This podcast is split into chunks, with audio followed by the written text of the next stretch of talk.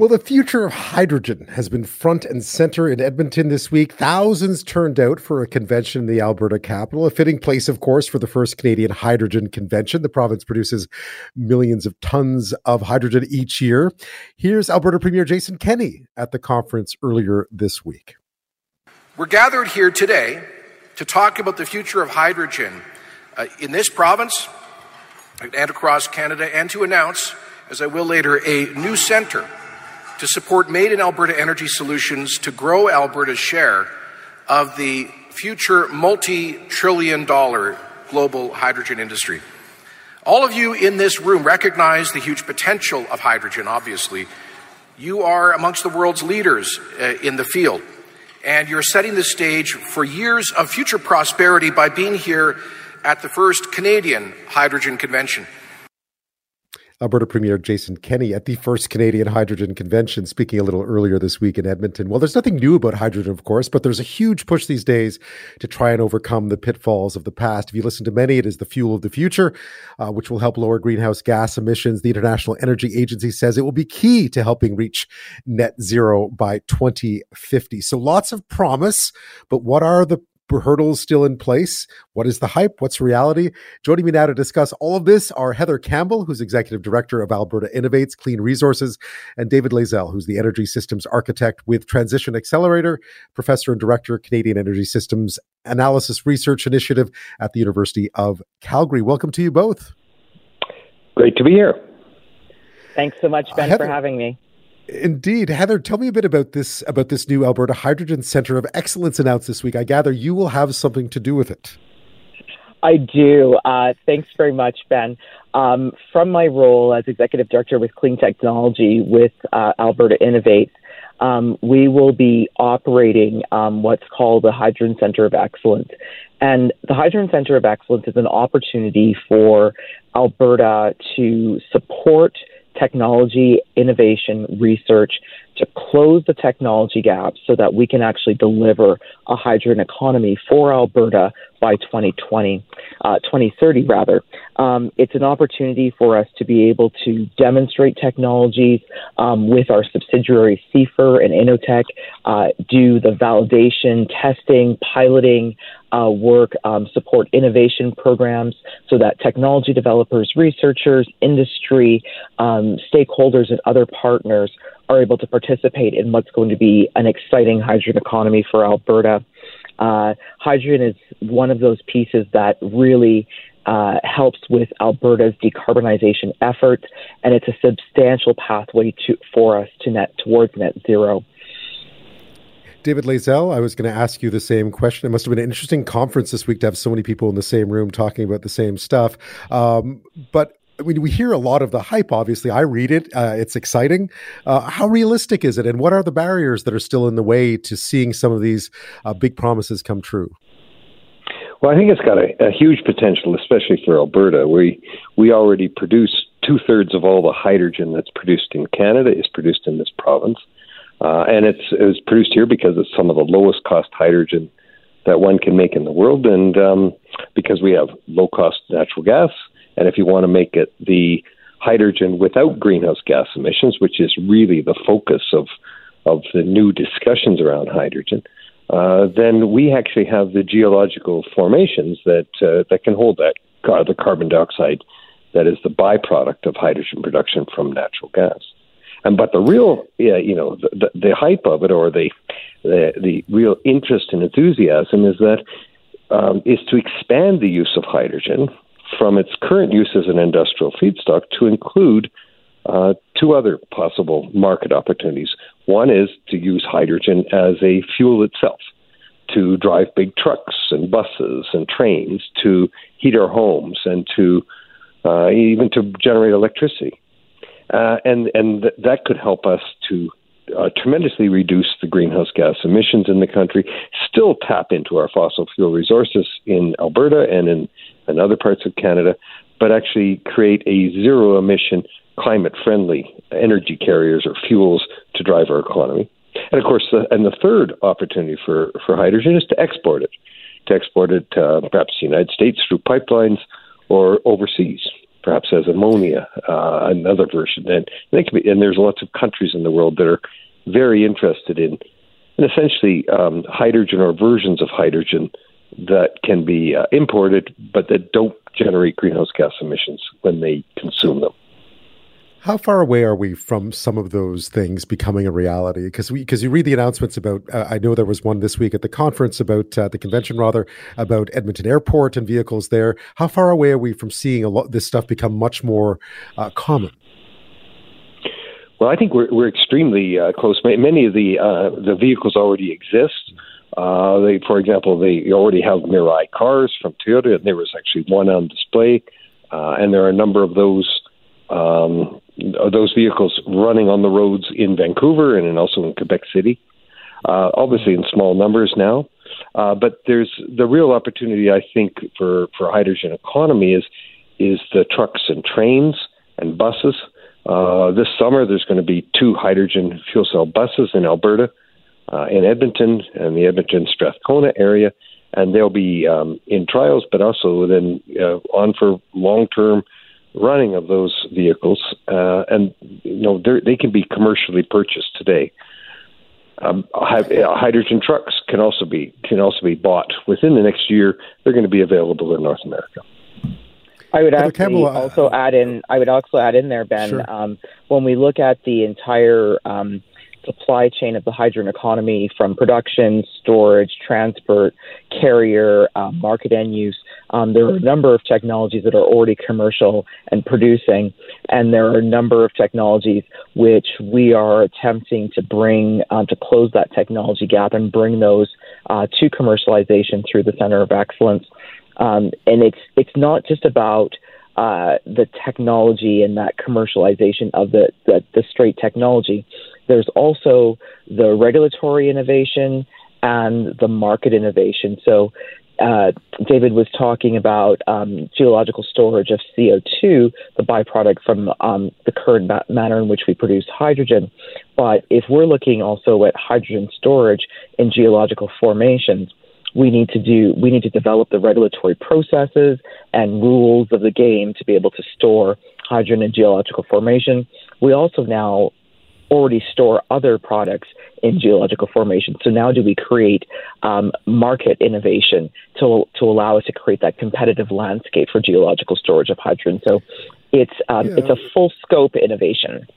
Yeah, I, I, David, I think at one point you sort of mentioned it being having to sort of build something from the ground up in some ways. I mean, I know that the, the, the sort of the, the, expertise, the skilled staff are there, the workers are there, uh, the the impetus is there, uh, but it is it is still has to be like no one has as i was reading a quote today nobody has a package to sell anyone yet. That's true. Not the whole package. And and as just as heather said you know we have we have some really key pieces that we can get started uh, but to really get it to scale and to get the economics so it works in uh, in not only in Alberta but across Canada and North America, uh, what we need to do is, is some more innovation. And and um, as Heather said, it's market innovation, uh, it's regulatory innovation, and there's also uh, some real value of new technologies, new hard technologies that can reduce the cost, um, especially when you're thinking about reducing the cost of producing and using hydrogen uh, within not in the current role of it being as an industrial feedstock, but being as a fuel as an energy carrier that's going to support the economy. That's a different application for hydrogen that doesn't exist now. now. And we need a, a whole new value chain that links the supply to the demand through really efficient movement and uh, and um, uh, you know trading of, of of the commodity. So, and that's that's the kind of thing that I think this this uh, funding from the Alberta government is going to is going to uh, really help to accelerate and and hopefully we can uh, we can be a real leader in the deployment of this kind of uh, a new energy system within the next uh, next few years. Heather, I was going to ask you because there's been some. We were obviously. I was reading an article this week about uh, about German representatives coming here, really interested in Canadian hydrogen because, of course, they're facing energy crises of their own when it comes to supply from Russia, and also their desire to hit net zero like everybody else. Uh, you, you must be encouraged, at least, by what you're seeing out there in terms of appetite. What needs to be done to make sure that Alberta gets to be at the forefront of it? Because we know, regulatory wise, it can be difficult. The the focus is really on carbon intensity. That's the conversation, and that's why we're doing it. This is really about our behaviors and our values that are going to help us achieve net zero and uh, decarbonize our energy sector and be able to provide energy access, energy equity, energy independence, energy affordability for the full plurality of Albertans. Um, this is a this is a global challenge. Um, the energy transition isn't something that um, we're we're looking at independently. Um, when we talk about an export market in, from Alberta, um, that includes that includes mostly Asian markets. We need to figure out how we're going to create that and how we're going to get there. That's part of the work that we'll be looking at um, with the with the Hydrogen Center of Excellence. But in terms of um, our German our German uh, friends, and there were 20 international delegations at the the hydrogen uh, the hydrogen convention, um, and it's about it's about sharing technologies. Um, when we when we attend uh, events like COP 26 and eventually COP 27 in in Egypt, these these are these are conversations where there's an opportunity for us to share technologies, to share learning, um, to align our nomenclature around uh, climate change solutions and align our strategies um, around hydrogen. So, when we think about uh, areas like uh, commercial and residential heating and blending of hydrogen into natural gas streams, that's something that's already happening in Europe and that we're at the burgeoning forefront of here in in Alberta. Uh, there's much for us to learn from the Germans, and there's much for the Germans to learn from us. I'm speaking with Heather Campbell, the Executive Director of Alberta Innovates Clean Resources, and David Layzell, Professor and Director of the Canadian Energy Systems Analysis Research Initiative at the University of Calgary. After this, we'll talk about some of the criticisms we've seen this week, uh, specifically from Ottawa, uh, about some of the federal government plans around just how effective or how much uh, hydrogen can help us cut back greenhouse gas emissions. We'll get to that after this. We're talking hydrogen this half hour. There was a big uh, convention, the first Canadian hydrogen convention in Edmonton this week, gathering together thousands of people from around the world to talk about this very hot topic, if you'll forgive the pun. Um, Heather Campbell is the executive director of Alberta Innovates Clean Resources, and David Layzell is the professor, professor and director of the Canadian Energy Systems Analysis Research Initiative at the University of Calgary. Uh, I, I, I, couldn't help but notice some criticism this week, at least of the federal. Um, sort of the, federal estimates about just how much we can cut greenhouse gas emissions through the use of hydrogen this week. Uh, Jerry DeMarco, he's the Commissioner of the Environment and Sustainable Development, so, sort of suggested that maybe the federal plans weren't even credible because they were so ambitious, at least Natural Resources Canada's projected emissions. Uh, what do you make of that? Do we ha- is there still work to be done in getting our messaging in line, or does it matter from where you sit whether the federal government has its numbers a bit confused? David Layzell, I suppose I'll ask. Yeah, do you, want, do you want me to start with that? Yeah, sure. sorry about that. Sure, I mean, sorry about that. The, fo- the, the, focus that we have at, at, that I've been having at the in CESAR at the University of Calgary and with the Transition Accelerator is to focus on how we're going to meet our 2050 emissions. Uh, and and uh, you know when you actually look at getting to net zero by 2050, there's not there's not that you know the things that we need to do are not thousands and millions of things. You can actually probably count them on the fingers of your two hands, right?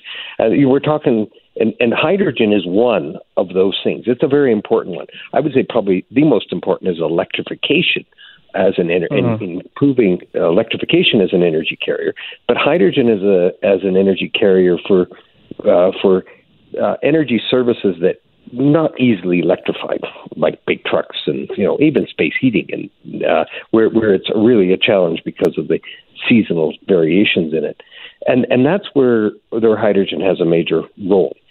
Uh, I'm not sure what went behind the government's models, all of the analysis behind that.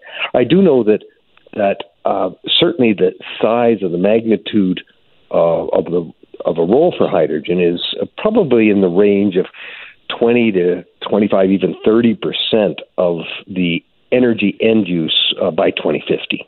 And that, and but to get there, one needs to build new value chains, new energy systems, and we need to build them from scratch, more or less.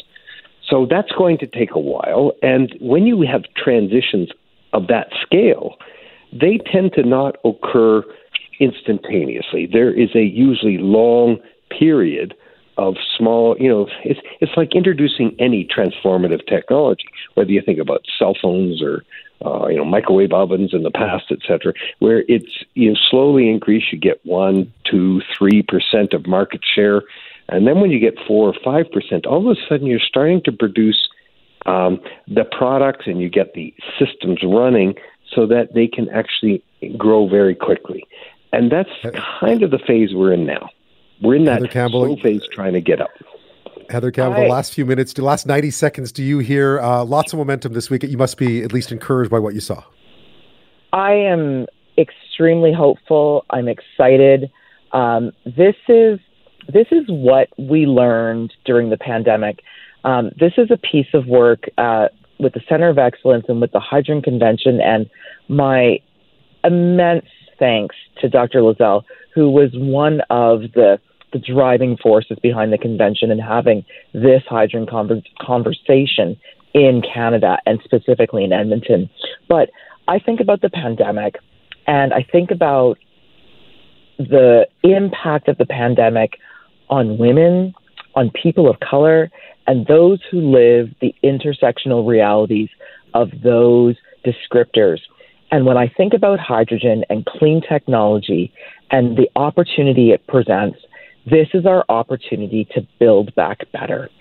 And wow. when I think about better, for me, that's more inclusive. Our pathway to net zero is with the participation of Indigenous communities who are looking to also deliver their environmental performance and their prosperity.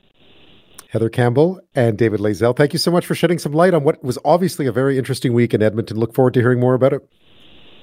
Thank you so much, and well said, Heather. Oh, thanks very much, David. Take care, Ben.